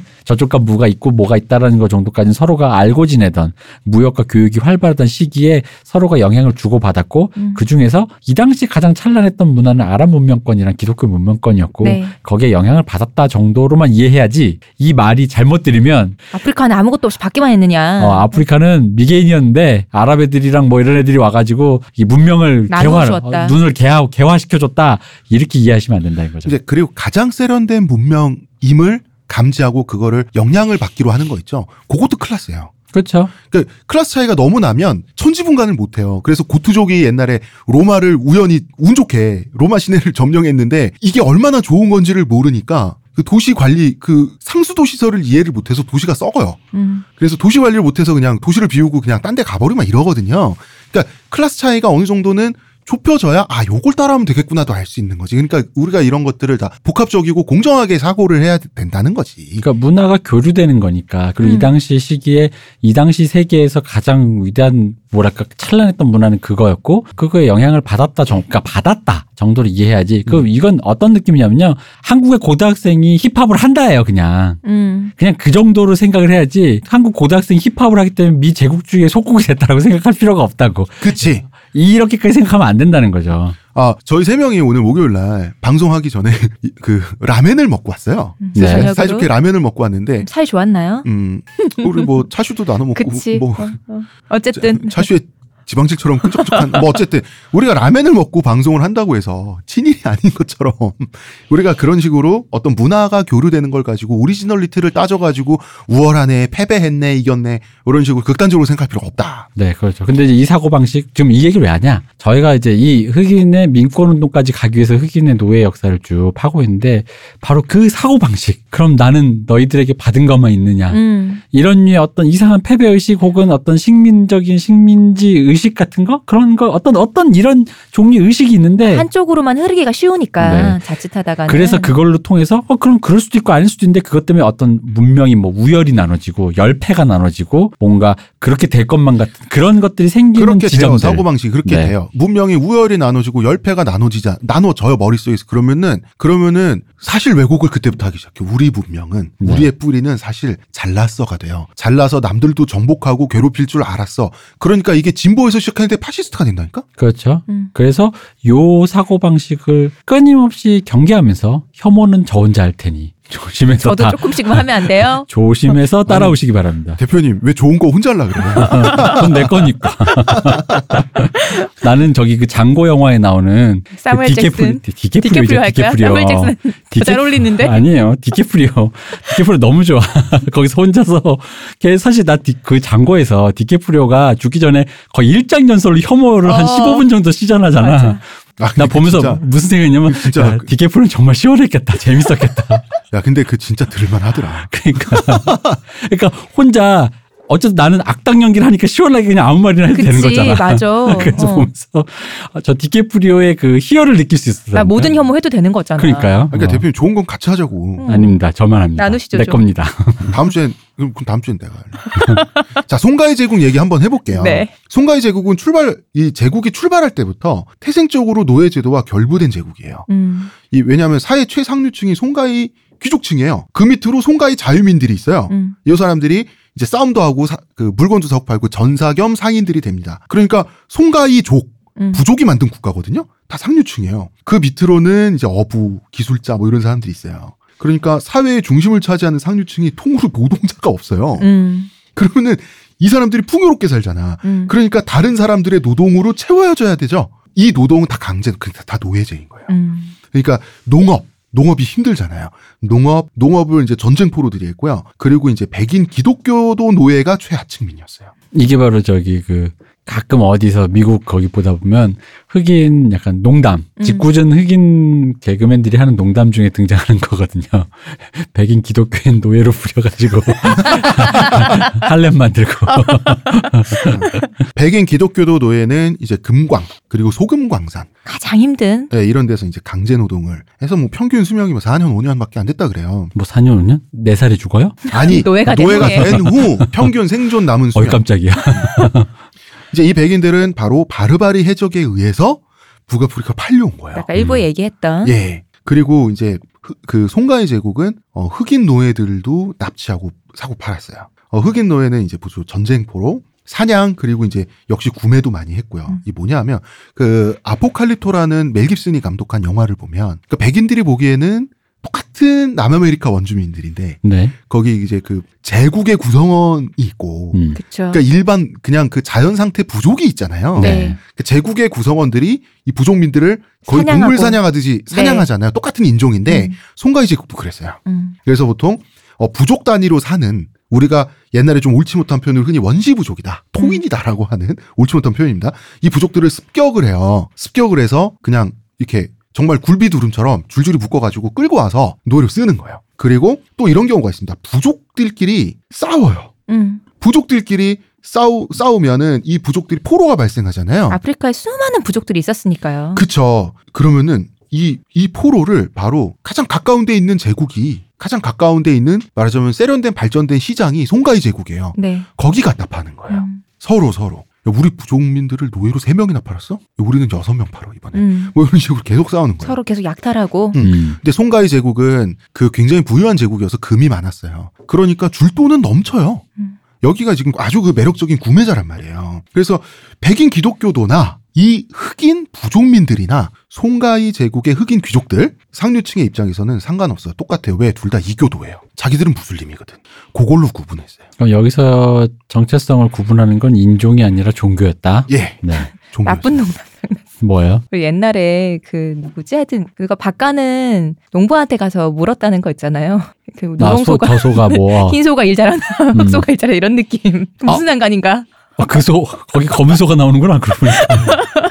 아. 어, 누렁소와 어, 흑소지만 검은 소지만 아니 어, 그러면 흰 소든 응, 누렁 누렁소든 흰 소든 검은 소든 일만 잘하면 되지요. 아니, 그러니까 그게 옛날 얘기라서 우리 그냥 아무렇지도 않겠는데 요즘처럼 외국인 그 원어민 교사들도 많을 때 국어 선생님이 그, 그 일화를 얘기하면 안 되겠네. 이게 다문화 사회가 되면은 그런 그럼요. 걸 조심해 줘야 나도 맞아요. 모르는데 혹시나 상처받을까봐 맞아요. 그 이게 당연하죠. PC한 거잖아요. 음, 음. 네. 그러니까 국어 선생님들이 조심해야 되네요. 네. 그러니까 송가이 제국은 노예를 많이 구매하기도 했지만 거래를 하면서 사하라 이북의 북아프리카인들에게 네. 노예 흑인 노예를 많이 팔기도 했어요. 음. 이들이 북아프리카 바르바르 지중해를 다니는 해적들이 송가이 제국에게 흑인 노예를 그 돈 주고 양도 받아서 신대륙에 판 거예요. 음. 음. 그런 식으로 해서 이게 미국에도 팔려 나가기 시작한 거예요. 흑인 원주민들. 그러니까 그 앤서니 존슨 아까 말했던 그 앙골라 출신이잖아요. 음. 앙골라가 당시 앙골라라는 국가가 있어서 앙골라가 아니라 그 지역 출신이라는 얘기예요. 그러니까 그렇습니다. 그러니까 이게 되게 슬픈 게 미리부터 나오는 얘기지만 이게 흑인들이 어떤 백인 악랄한 백인에서 모집된 것도 사실인데 음. 악랄한 백인뿐만 아니라 거기에는 흑인 판매상, 노예상, 흑인 네. 어떤 노예주도 있었다라는 음. 거. 그러니까 이게 그거랑 비슷한 거잖아. 저기 뭐야, 우리 치, 우리에게 가장 민감한 건 친일 아니야, 친일. 그쵸. 친일로, 그 친일 혹은 그 일제가 한국인을 뭐 위안부로 데려가고 뭐 강제 강제징용, 시키고. 징용을 시키고. 근데 그 사이에 한국인 거강꾼도 있는 건 사실이잖아. 그쵸. 이제 그, 그 부분들, 그, 사실 그런 얘기인 거죠. 그럼에도 불구하고 이 사람들을 민족주의 이름으로 지워버리거나 없는 사람 취급해버리면 그 있었다고 정확히 얘기해야 사실 우리가 역사에서 반성을 하는 건데 대부분 이렇게 싹 없는 척 그들 아니, 존재를 그러니까 혹은 그런 사람들이 권력을 쥐게 되면은 네. 그들이 신분 세탁을 하죠. 그거 사실은 애국했던 거라든지 뭐 그렇죠. 이런 식으로. 우리는 한민족이었다든지. 어. 네, 그렇죠. 근데 이제 거기서 그런 사람들이 그런 상태로 가서 그들이 주장하는 우리는 한민족이었다라는 게 더 열성적으로 주장하거든요. 음. 그치. 이거 나도 피해자였어. 이게 어, 되거든. 근데 저는 이게 왜 그러냐면 이 어떤 그러니까 이 흑인 노예의 역사 속에서 이, 이 혼파망으로 진행됐던 이런 상황에서 마치 모든 노예는 사실 로마일 때도 뭐 노예 있고 하지만 우린 노예하면 흑인 노예만 대표적이잖아 그쵸. 이미지가 어. 그러니까 모든 노예가 그런 것 으로만 특히 흑인 노예는 그런 것으로만 되어 있다 그럴 때 우리 흑인이 그 피부색으로 규정되어지는 인종적 전체성만으로 차별받았다. 어, 차별받고 그걸로 그럼 우리가 그 차별받았던 우리는 무엇이냐? 가- 우리 검은 피부를 가진 우리다라고만 하는 그런 그 흔히 말한 피부의 색깔로 정체성을 규정하기에는 훨씬 예, 복잡하다는 거죠. 복잡하다는 거죠. 음, 음. 거기에는 같은 물론이죠. 피부색을 공유하지만 그렇지 않은 입장의 사람도 있었다는 거죠. 그렇죠. 아 그런 사람들은 있었던 정도 가 많았어요. 그럼요. 같은 조선인이지만 동료를 팔아넘기는 사람도 있었다는 것과 그것 똑같은 거예요. 때문에 지금도 계속해서 나라가 시끄러운 흑인 그 아프리카 국가도 있고요. 그리고 이제 한 가지 말씀드릴 거면 흑인이라고 하는 인종이 하나의 인종이 아니에요. 그쵸. 그러니까 피부색만 검을 뿐이지 흑인 언어, 인종적 특징 정말 다양해요. 음. 예를 들어서 왜 우리가 흔히 부시맨이라고 부르는 쿵족, 그 다음에 마사이족 저 얼마나 다릅니까? 우리랑 북유럽 그 바이킹의 후손들 지금 우리 그 차이보다도 훨씬 큰 차이가 있어요. 멀리 갈 것도 없이 우리 황인종들만 해도 그렇잖아요. 우리 지금 피부색은 다 이렇게 누렇게 비슷하지만 중국, 일본, 우리나라 전부 다 말 다 다르고 그렇잖아요. 음. 그런 거죠. 자, 근데 우리 사 여보세요? 어. 눈 찢지 마요. 여보세요. 스타벅스에 일하는 직원이 백인 직원이 보기엔 다 똑같이 생겼단 말이에요. 그래서 이렇게 눈 찢은 어, 걸로 우리 세 명이잖아. 어, 네. 그럼 마치 그왜 옛날에 파워레인저 뭐 레드, 블루, 핑크 하는 것처럼 우리 칭, 챙 왕팅펑. 빵핑 그러니까 그래서 What 이, the fuck? 그러니까 1호 칭, 2호 챙 1호 왕, 띵, 뻥, 합쳐, what the fuck. 어 그래서 나중에 합체되면 발사되는 빔 있잖아. 재진 눈 빔. 본인 머리에서 나올 거예요. 음. 아, 근데 이거 내가, 아, 아, 아, 아. 그러니까 이게 피해자 정치를 전유해서 내가 피해자성을 획득했을 때 이 쾌감이 있어요. 왜냐면 내가 나 아무 말에 싸질러도 되거든. 음. 전 실제로 예전에 그, 우리 자주 얘기하는 입 다물게 한 스킬이잖아요. 어. 그거는 대표님 쾌감이라기보다는 나 상대방은 어느 정도는 의무적으로 수긍해줘야 되잖아. 그러니까요. 나 그거 그거는 쾌적함이죠, 편리함이고. 아, 쾌적하고 그, 그, 자, 가- 자주 쓰잖아요. 머리 없는 걸로. 그러니까 그 사람을 입 다물겠다라는 게 내가 그 이- 우리 관계에서 권력을 쥐었다라는 어떤 상, 그런 쾌감을 줘요. 그럼. 내가 이 사람을 아닥하게 시켰다 음. 이런 건데 근데 그게 습관되잖아. 네. 그러니까 그럴 수는 있어요. 근데 음. 그게 의식적으로 습관화되잖아요. 그럼 그거를 보통 두 글자 완장이라고 부르죠. 제가 옛- 지금보다 더 못됐던 젊은 시절에 네. 그 백인 그 이제 우연히 알게 된 친구의 친구로 이제 미국 백인이 이게 놀러 온 적이 있었어요. 농담으로 그 얘기를 했다가 아닥 나 그건 아닥 시키려고 그런 건 아닌데 그냥 농담 아닥하던가요? 농담으로 이런 얘기 했죠. 너희들 성인식에 흑인 한 명씩 쏴 죽인다며 이랬거든요. 야, 넌몇 명 죽였어? 이랬지. 아 그런 얘기 나도 한번 해보고 싶다. 어. 그랬더니 갑자기 얼굴이 하얘지는 거야. 근데 물론 나는 지금과 같은 정도로 느- 그 민감함을 못 느끼고 그쵸. 정말로 그냥 농담이었는데 어. 그 백인 친구가 정말 얼굴이 하얘졌어요. 왜냐면 또 내가 유색인종이니까 음. 어, 떻게 대답할지 를 음. 모르는 거야. 그러니까 사, 이제 사실은 그러니까 그 순간 권력은 대표님한테 있는. 거예요. 그런 거죠. 그러니까 내가 말을 할 때 내 말이 길어져야 되잖아요. 그러면은 그 순간 나한테 권력이 없는 거예요. 음. 자, 우리 사하라 사막 얘기 좀만 더 할게요. 네. 자, 사하라 사막이 지금처럼 광막해지기 전에는 그러니까 육로가 가능했어요. 음. 그러니까 북인 아프리카의 흑인들도 북으로 가고 북으로 섞여 들어가고 그러니까 흑인 무슬림이 유럽까지 옛날에 진출해서 무어인 소리를 들었잖아요. 그쵸. 그래서 스페인, 포르투갈 거기 있는 이베리아 반도에도 무어인들이 진출했고 그다음에 르네상스 시기의 이탈리아 도시국가 군주 중에 흑인 군주도 있었어요. 음. 음. 그러니까 유능하면 스카웃되고 스카웃돼서 내가 이탈리아라는 나라까지 가가지고 군주를 하고 있을 수도 있는 거예요. 또 옳지 않은 농담이. 뭐 아니 이 이탈리아 흑인이라는 게 이게 바로 타란티노가 트루 로맨스에서 말한 가지 아니야? 네 아버지 아버지 아버지는 가지라고 바로 여기서 나온 농담이잖아요.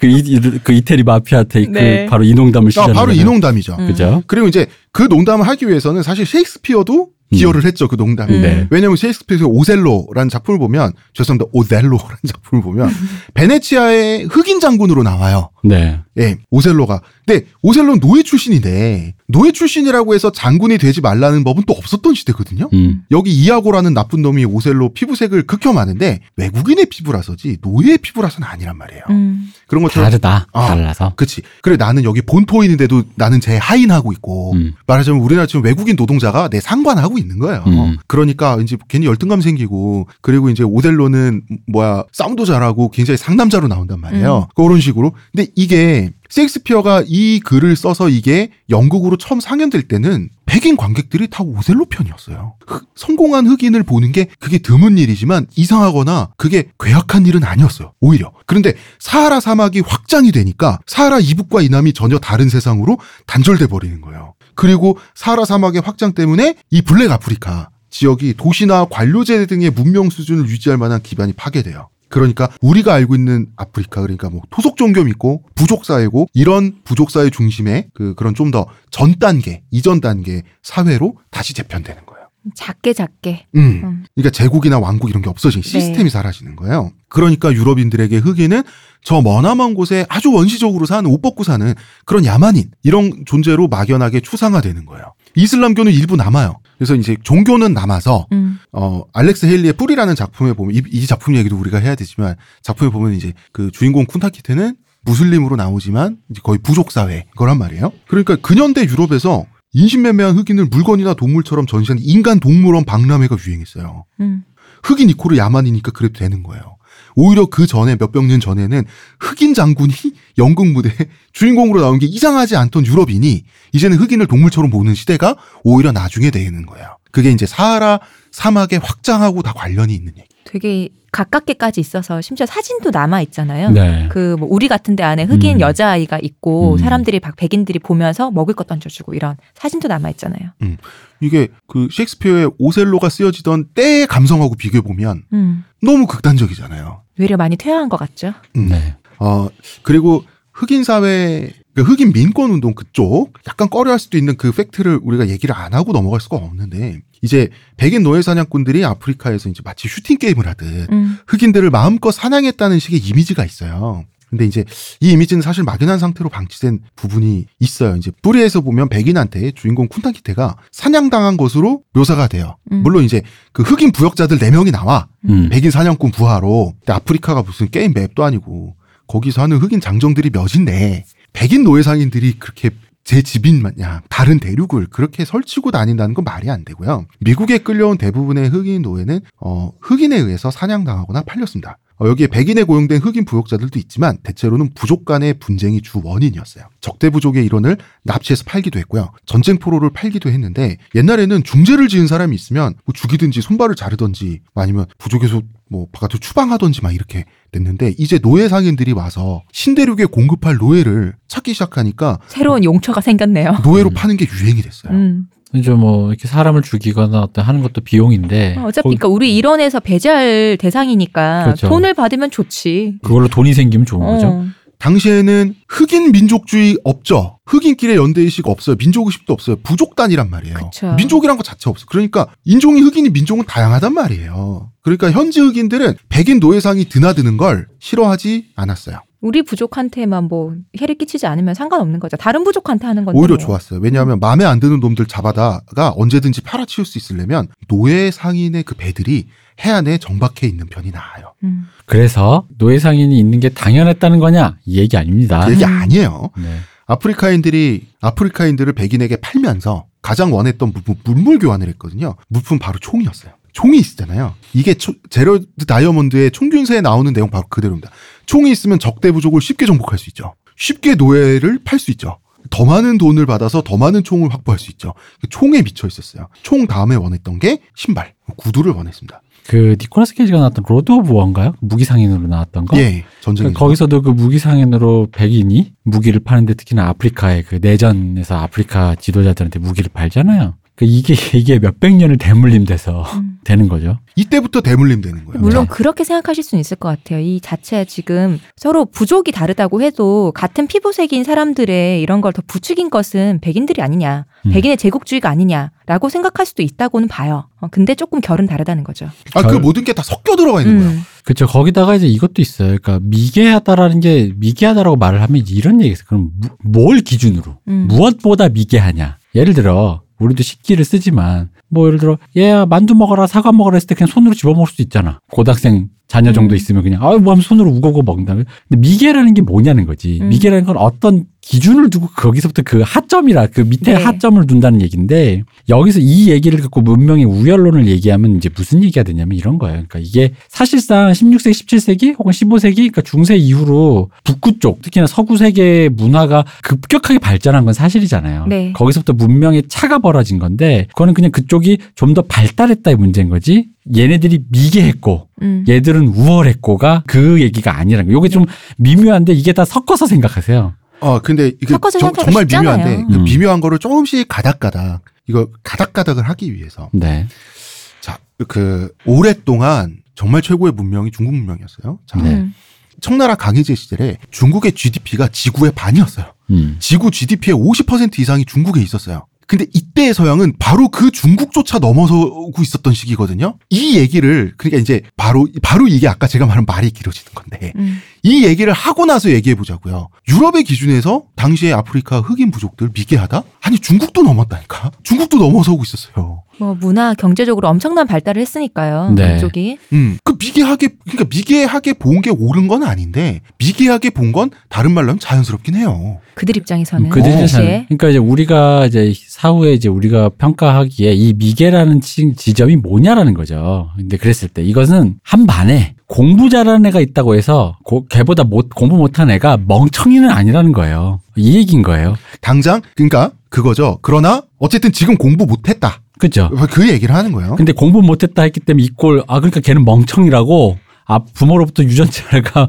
몰빵이 안 돼가지고 뭔가 머리도 나쁘고 IQ도 낮고 그러니까 이렇게 생각하면 끝도 없겠다는 거지 그렇게 열 패를 등급을 나누고 계급을 나눠버리면 그 얘기가 아니라는 겁니다. 그러나 당시의 문명의 격차가 있었다. 네, 그렇죠. 라는 팩트만 얘기하면 되는 거죠. 네. 자, 세네갈에서 콩고에 이르는 그 서아프리카 전 일대에 300개가 넘는 언어가 있었어요. 그 부족끼리 주구장창 싸우죠. 그러니까 여기가 백인 노예상들의 노예 무역의 노다지예요. 노다지. 그리고 이제 유럽 국가들이 오스만 투르크 제국의 해군력을 완전히 압도하기 시작을 해버리면 이제 바르바르 해적들이 점점 축소돼요. 말하자면 바르바르 해적들이 노예 중개 모역으로 사고 팔고 사고 팔고면서 돈을 벌었는데 이제는 백인들이 말하자면 흑인 노예를 백인들이 수입을 할 때 바르바르 해적을 거쳐서 사왔는데 이제는 직거래를 하는 거예요. 직수입. 가서. 어. 그 말이 불편하지만 사실 그 말밖에는 표현할 수 있는 다른 음. 대처가 없잖아. 그래서 직접 가는 거예요, 이제 아프리카에. 중개인이 없어졌다. 음. 음. 왜냐하면 바르바르 해적들이 이제 왜냐하면 작년에 봤던 프랑스 배는 왜 올해 더 커지고 점점 더 대포도 커지고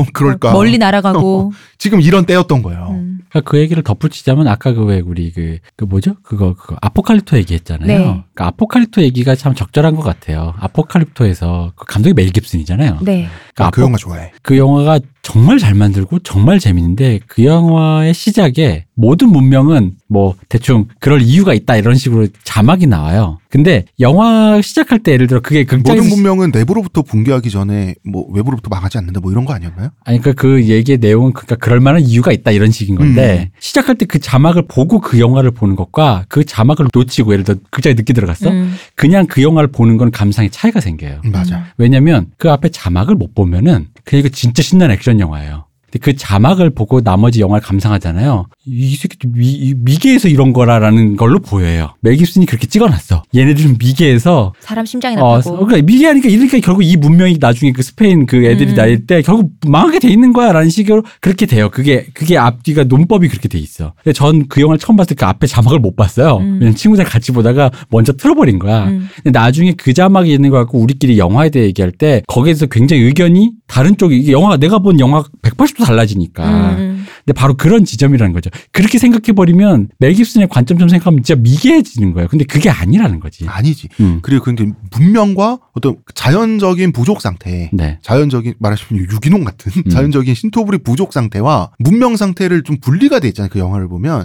그러니까 오히려 스페인 콘키스타도르 침략자들과 네. 원래 그 현지 제국은 음. 문명이라는 점에서 같고 오히려 피부색만 같을 뿐이에요. 부족민의 입장에선 다 멀리해야 되는 존재인 것처럼 나오잖아요. 음, 음. 그러니까 이게 인종적이지 않아요. 오히려 이걸 보면은 왜 자꾸 이런 말씀이 이제 중간중간 계속 이제 뭐 이렇게 방해처럼 들릴 수도 있는데 왜 이 얘기를 이제 자꾸 방부제처럼 얘기하냐면 이 중에서 아무거나 하나 골라 잡으셔서 그것을 어떤 약자라든가 정체성으로 삼고 얘기를 그, 그거 기준으로 뒤틀잖아요. 그러면 다 불편해져요. 인종, 민족, 국가, 문명, 미개, 서구, 외세, 뭐, 뭐 많은 거. 흑인, 백인. 그러면은 저희가 앞으로 한 이- 우리 지금 음. 이걸로 몇 편을 할 거잖아요. 아무런 얘기도 할 필요가 없어요. 음. 그렇지 이렇게 말하면 끝나는 거예요. 그렇지만 어쨌든 나는 불편함을 느꼈는데요. 더 조심하게 말했어야 되는 거 아닌가? 이거 진짜 무적의 말이고. 근데 그게 아니라 이 얘기를 하는 이유는 바로 이렇게 해서 수많은 그 가지를 치는 정체성의 그 가지들, 단락들이 사람 하나의 개인의 그 다면적인 얼굴의 그 여러 가지 그를 규정해 주는 건데 그 중에서 무언가 하나가 어떤 피해자성을 띈 채로 피해자면 상관없는데 피해자 성을 띈다는 거 피해자가 아니라 피해자 성을 띈 채로 그것이 누군가를 아까 말한 제가 말한 아닥스킬처럼 음. 누군가 겁박하거나 그 누군가에게 어떤 무언가를 위해를 가하거나 혹은 나의 우열함을 우월함을 그 나의 누군가와의 열패라든가 우월이라든가 이런 걸 따지기 위한 논거로 사용하기에는 혹은 억울함을 사용하기에는 거기에는 조금 부족함이 있다. 그 그렇게 사용되면 그 이미 권력이에요. 그죠? 그리고 권력이죠. 그 권력을 차지하려고 하는 거를 우리는 피해자 정치라고 하죠. 네. 그래서 그 부분이 어떻게 어떤 심리로 가는가를 거기까지 가려면요. 지금 여기서 계속 나오는 이것들을 조금은 멀리 떨어져서 여러분은 그 화성인의 입장에서 음. 지구인을 보는 마음으로 이렇게 보셔야 돼요. 그 아프리카 지금 얘기를 하는데 인신매매를 보건업으로 삼고 그 중에는 다른 부족이 아니라 자기 부족민까지 속여서 팔아먹는 인간들은 나타나게 마련이죠. 음. 조선? 어느 사회에서 조선에서도 나타났죠. 음, 이런 사람들이 모인 곳, 그 지역, 이 사람들의 후손이 국민인 나라가 어, 토고라는 국가입니다. 어, 2006년 월드컵 조별예선에서 우리나라에 붙으면서 우리나라 붙으면서 우리나라의 그 존재가 알려진 국가죠. 아데바요르가 유명하지 않습니까? 그렇습니다. 여기 선수. 축구를 모르는 저조차도 아는. 네. 네. 이 토고의 인종과 부족 구성이 다양한 이유가 이거예요. 어차피 다양한 부족 출신의 그 동족 인신매매원끼리 모여서 같이 시장을 형성하다가 이게 이제 그 국가로 굳어진 건데 그래서 공용어로 지정된 현지 언어 같은 게 없어요. 거기 공용어 프랑스예요. 민족가들도 없어요. 이게 왜 그럴까 하실 건데 이때 노예 무역을 할 때 당연히 해로로 했을 거잖아요. 네. 근데 당시에 노예 해안이라고 음. 조성된 곳이 있었었어요. 노예들을 가장 많이 사고 팔던 그쪽에서 노예를 이렇게 배에 실어서 보내던 음. 그게 지금 가나, 토고, 베냉 그리고 나이지리아 그쪽 해안이었거든요. 음. 근데 그 중 그 중간에 토고가 있는 거죠. 그 핵심이지 거기가. 네. 그러니까 민족 갈등도 없고 종교 갈등도 없어요. 평화롭게 잘 부대껴 살아. 왜냐하면 업자들끼리의 만남에서 시작된 국가기 때문에 그래요. 토고가 그것이. 되기 전에는 토고도 이제 그 제국주의 그것 때문에 열강에 네. 거기서 이제 갈렸죠. 갈리면서 그 영국인가 스페인 쪽은 가나가 됐고 프랑스령 쪽은 토고가 됐어요. 음. 그러니까 이제 이 노예 무- 무역의 메카로 잘 살다가 지금 못 사는 나라가 됐는데 당연히 이제 뭐 국경선 긋긴 우리 선진국이라 그쵸. 옛날에 유럽 열강들이 잘하는 거죠. 네. 그것도 한번 이제 슉 한번 할퀴고 이제 그렇기 때문에 아프리카 현지에서 그 토고가 굉장한 미움의 대상이에요. 음. 그러니까 아프리카 사람들이 저 토고만큼 극혐의 대상인 나라가 없어요. 음. 2010년에 아프리카 네이션스컵에서 이 사건들 많은 분들이 기억하실 거예요. 토고 대표팀인 탄 버스가 무차별 총격 테러를 당한 적이 있어요. 이때 토고티, 토고 대표팀 선수 10명이 죽거나 다쳤어요. 이 테러가 벌어진 장소가 바로 앙골라예요. 앙골라가 바로 노예 무역에 가장 많은 피해를 당한 음. 국가 중에 하나예요. 그러니까 앙골라 출신 노예들이 브라질에 가장 많이 팔려가거든요. 음. 그 브라질의 삼바란 말 있지 않습니까? 네. 네. 이게 앙골라 말 무셈바에서 나온 말이에요. 음. 그러니까 당연한 말이지만 이 사건 괜히 일어난 게 아니에요.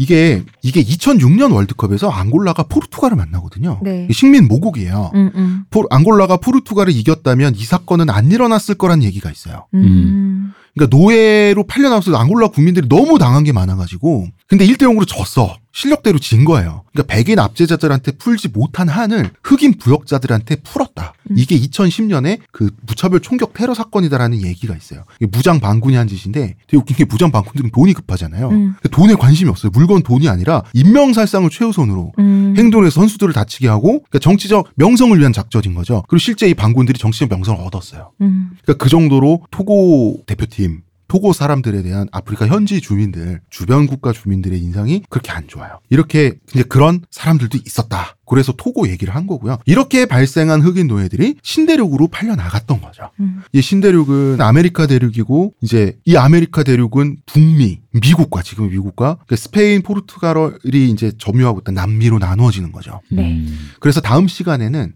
왜 남미와 미국이 노예들의 양상, 흑인 인권의 양상이 전혀 다른 식으로 흘러 들어갔나. 요 얘기도 그 한 대륙이지만 결국 나눠진 대륙이잖아요. 북미와 남미 얘기를 우리가 비교하면서 하면서 그리고 다음 주에는 또 원주민들 얘기. 북아메리카 원주민들하고 흑인하고는 또 어떤 차이가 있었는가. 요런 얘기를 해가면서 아마 흑인 민권 운동사기도 하지만 미국이라는 국가의 발전사와 같이 얘기하지 않을 수가 없을 것 같아요. 네, 그렇습니다. 그럼 제가 흑인 얘기하다가 괜히 놀리는 것 같다고 생각하시면 누나들 특집을 들어주시기 바랍니다. 할러데이 누나. 거기서 제가 흑인들의 어떤 그 처우와 네. 네, 잠깐 지나가듯이 얘기를 합니다. 음. 음. 그건 그거고, 이건 이거고, 역사엔 이런 면도 있고, 네. 그것을 하나의 이야기로 규정할 수 없는 지점이 있다가 저희가 하고 싶은 얘기인 겁니다. 이 지금도 이런 것 때문에 사람들이 이렇게 뭐 민감하고 날서가 있고 날서 있고 이런 건 당연히 그게 아직까지 ING이기 때문인 거잖아요. 그렇죠. 그때 그게 그, 뭐 우리도 식민지지 뭐 청산 똑바로 안 됐다 이런 것처럼 이 나라들도 마찬가지거든요. 근데 그런 정서들이 미국에도 있는 것이고 이 지금 아프리카 현지에도 지금 나라에도 있는 것이고 예를 들면은 그 토고 바로 옆에 베냉이란 나라가 있어요. 토고와 베냉은 가나와 나이지 나이지리아 사이에 아주 좁고 긴 나라들인데 베냉 같은 경우는 아까 토고처럼 그렇다 보니까 그 노예 해안에 있는 나라다 보니까 근데 여기는 그 노예들을 팔던 노예 상인들이 엄청난 부를 축적했을 거 아니에요? 네. 근데 이나 이 사람들이 또 그때 기득권을 그대로 잡고 있는 거예요. 음. 근데 야, 그건 고것대로 골 때리는. 그러니까요. 어, 기득권 잡고 있는데 그러다 보니까 노예 박물관을 만들려고 하는데 음. 그렇다면 노예 박물관을 만들려고 한다면 그 기득권을 잡은 사람들이 노예 박물관을 만들 그럼 너네 근데 그 너네가 만들 거면은 너네 신분 세탁할 거잖아라는 거죠. 그 노예 상인이었던 그 사람들이 그 집안이었던 사람들이 우리 예전에 그 식민지가 똑같으니까요. 사실은 그것 때문에 우리나라 발전했다는 소리를 하는 거예요. 음. 아, 음. 어, 그 덕분에 발전했다. 우리가, 우린 지금 나라 애국에 우린 기여한, 우린 집안이란 얘기를 하는 거지. 또 그건 또 멀리 가셨네. 그쵸. 그러다 보니까 나라에서 또 그 난리가 날 거 아니에요. 그것 때문에 첨예한 얘기들이 아직도 ING거든요. 그것도. 이게 정말 복잡한 얘기입니다. 왜냐하면 지금 토고라는 국가, 지금 시온님 말씀하신 베냉. 베냉이란 국가, 거기서 토고인을 노예로 수출한 게 아니고 베냉인을 노예로 수출한 게 아니고 전 지역에서 모이고 모인 다양한 부족의 흑인들이 거기를 통과해서 대서양으로 가서 이제 네. 그 노예로 팔려 나간 거거든요. 근데 이제 그런 노예 무역의 루트가 다 없어졌잖아요 지금. 음. 탕탕탕탕 다 차단된 상태에서 그럼 그 지역만 남은 거거든요. 지역이 남았고 국가가 남았는데 이제 국가가 돌아가다 보니까 지금 이런 어, 그런 일들이 그럼 아직도 그- 있는 거죠. 그 지역에 남은 지금 그 베냉의 그 기득권 있잖아요. 기득권만 남아 가지고 사람들이 이제 매의 눈으로 보고 있는데 음. 근데 뭐 그, 그렇다고 지금 쳐들어가서 갑자기 재산을 다 강탈하기도 애매할 것이고 그렇죠. 이, 이 모든 문제가 굉장히 복잡하게 음. 그러니까 이거를 얽혀 있는 거지. 필연성이라든가 숙명론적으로 보면은 그런 말을 잘못 오해하게 돼요. 그러니까 아까 그 맨 처음에 얘기했던 미국 노예 그 건국 초기 역사를 보자면 그러니까 그게 구조적으로 사람이 필요한 시기였고 네. 거기에서 돈으로 사람을 사더라도 어떤 노동력을 충원할 수 있게 됐고 그래서 그러다 보니까 노예가 무역이 활발해졌고 노예를 했다. 그러니까 노예가 필연적으로 발생할 수 있는 어떤 구조가 생겨버렸는데 음. 그러니까 노예가 없었으면 노예 덕분에 미국이 발전했다. 음. 그러니까 노예가 세- 노예제가 있었기 때문에 미국이 발전하게 된 것은 그가 그 기계적으로만 그걸 사실이라고 말하더라도 그 필연성 있잖아. 음. 노,